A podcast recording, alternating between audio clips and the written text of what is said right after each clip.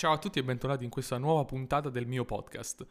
Oggi voglio parlarvi di un tema scottante che è quello della procrastinazione, ovvero perché molto spesso vi definite pigri, non avete voglia di fare le cose, non iniziate quello che vorreste oppure pensate di voler iniziare. Quindi questo sarà il tema principale della puntata.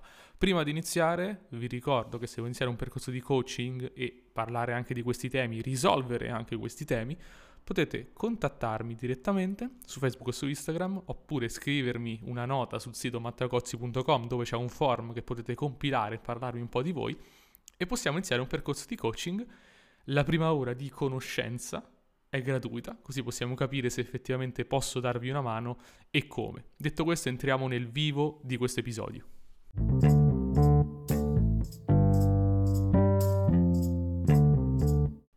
Il consiglio principale quando si tratta di procrastinazione è non preoccuparti, fai le cose lo stesso, just do it.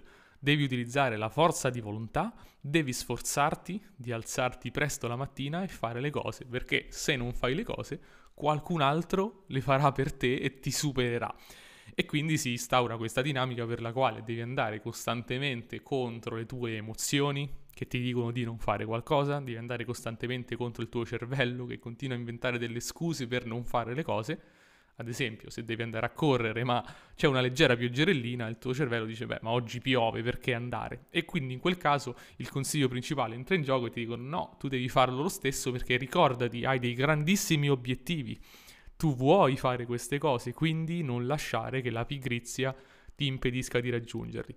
Bene, Ovviamente, se state ascoltando questo podcast e se avete seguito i miei contenuti da un po', sapete benissimo che questo approccio nella maggior parte dei casi non funziona, o meglio, funziona per alcuni. Alcune persone hanno questa work ethic, questa volontà di lavorare fino allo stremo contro le proprie emozioni, contro proprio, la propria mente e riescono a farlo, riescono a farlo tranquillamente perché sono persone particolarmente dotate da questo punto di vista in, tem- in termini di forza di volontà. Però la verità è che il 99,9% delle persone non ha questo tipo di forza di volontà e non ha questo tipo di eh, drive nel fare le cose. Che va benissimo, secondo me anzi è la cosa naturale, l'eccezione è l'altra.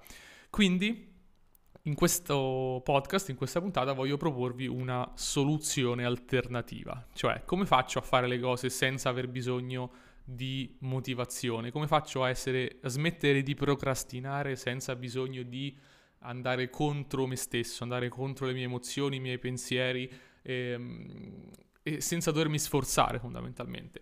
E per farlo il punto principale è tornare a quello che abbiamo detto un attimo fa, ovvero l'avviso principale, il consiglio principale è ricordati che tu lo fai per raggiungere i tuoi obiettivi e quindi ti devi sforzare. Bene, mettiamo in dubbio questo aspetto. Ovvero, mettiamo in dubbio il fatto che se non stai facendo qualcosa è perché non vuoi farlo e quindi quelli non sono veramente obiettivi, sono più che altro sogni e speranze che ti porti dietro, oppure qualcuno ti ha detto che deve essere così, oppure tu vorresti, ma non vuoi veramente che sia così. Quindi il punto principale è farsi veramente questa domanda. Se sono pigro, se sto procrastinando in merito a qualcosa, ad esempio al mettermi in forma, o iniziare un business online, oppure a migliorare le relazioni perché non voglio veramente raggiungere quell'obiettivo? Per cosa c'è che mi impedisce di farlo?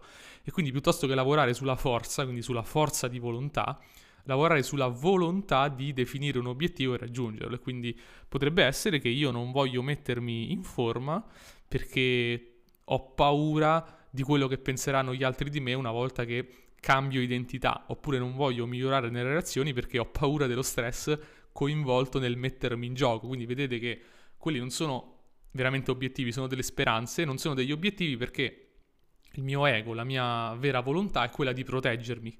È quella di proteggermi e quindi se raggiungere qualcosa implica una sofferenza superiore rispetto al beneficio che potrei trarne, è chiaro che non lo farò mai. Quindi questo significa che se mettermi in gioco è sofferenza, non lo voglio fare. Quindi inizia quel percorso di procrastinazione di pigrizia. In realtà non è pigrizia e procrastinazione, è semplicemente un meccanismo di difesa che ti impedisce di soffrire. Quindi eh, è ovvio che non puoi andare contro questo aspetto di te. L'uomo funziona su questa duplice, diciamo, su questa bilancia tra piacere e dolore, quindi se è vero che vogliamo perseguire il piacere, quindi ad esempio quello di fare dei soldi, però se il dolore di fare questi soldi, ovvero mettersi in gioco, fare fatica, sforzarsi, è superiore al piacere che ne deriva, è chiaro che non lo faremo mai. E è un, proprio una questione di veramente identità, perché fare qualcosa di diverso, fare qualcosa di nuovo, cambiare, implica dover trasformare la propria identità, che è la cosa che il nostro ego non vuole fare. Quindi se la mia identità di adesso è quella di una persona fuori forma e mi dico che voglio essere in forma, ma in realtà non lo voglio veramente, farò di tutto per non esserlo e quindi inventerò scuse, sarò pigro e eh, procrastinerò sempre. Stessa cosa per il lavoro, stessa cosa per i soldi e per le relazioni. Quindi il punto principale, come dicevo, non è lavorare sulla forza di volontà, quanto lavorare sull'impressione che ho di me e sui miei blocchi. Quindi capire perché non voglio migliorare eh, sul tema dei soldi, perché non voglio più soldi.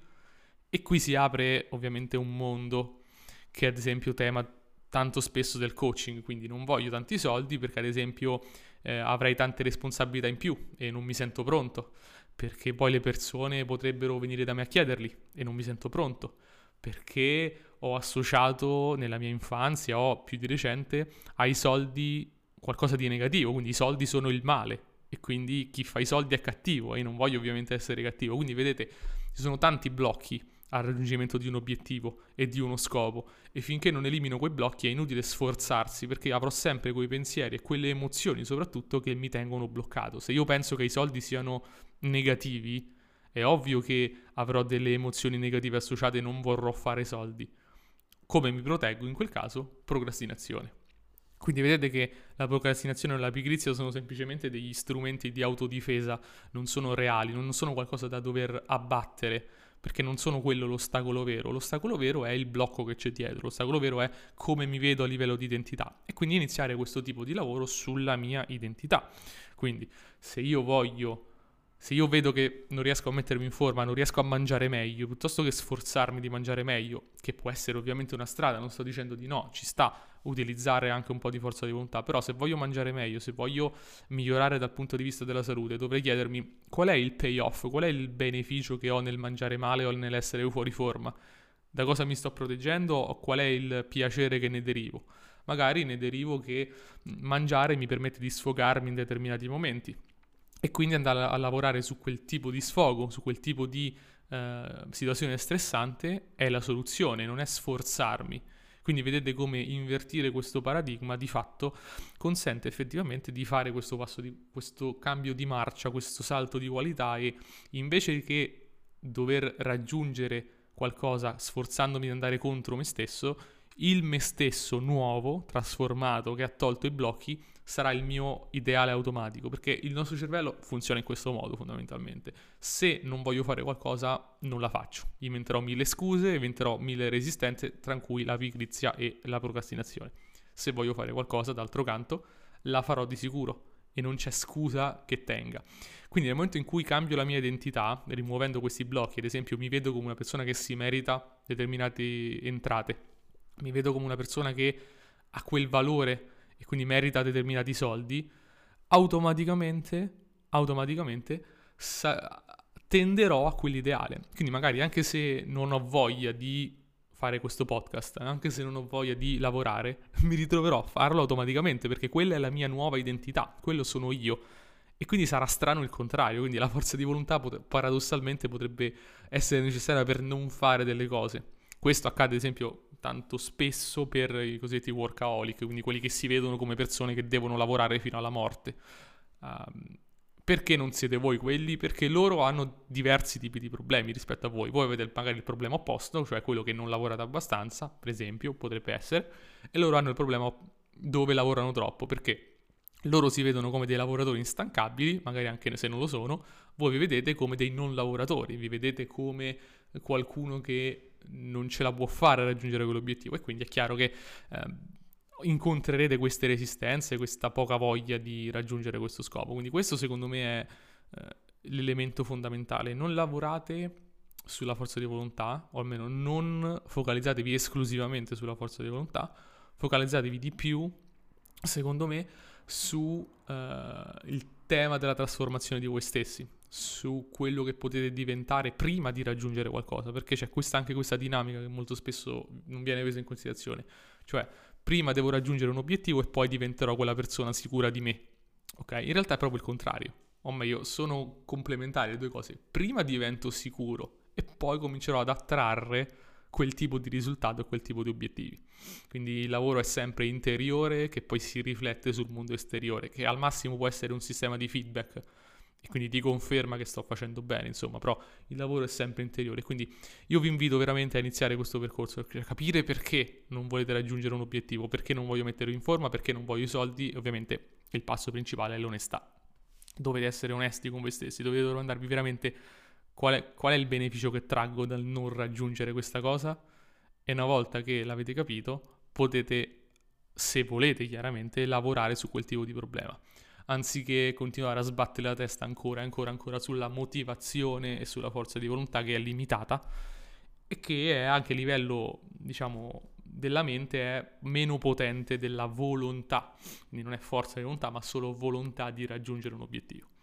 Quindi questo è il mio consiglio, siate onesti con voi stessi al 100%, capite quali sono i blocchi che vi impediscono di fare qualcosa piuttosto che sbatterci la testa ancora, ancora, ancora. Detto questo, io vi ringrazio per aver seguito questa puntata del podcast. Vi ricordo che se volete un percorso di coaching con me potete contattarmi su Facebook, su Instagram oppure compilando il forum sul sito mattacozzi.com in cui mi raccontate le vostre esperienze. La prima sessione è gratuita per capire se possiamo lavorare insieme e se posso aiutarvi. Intanto io do appuntamento alla prossima puntata. Ciao ciao!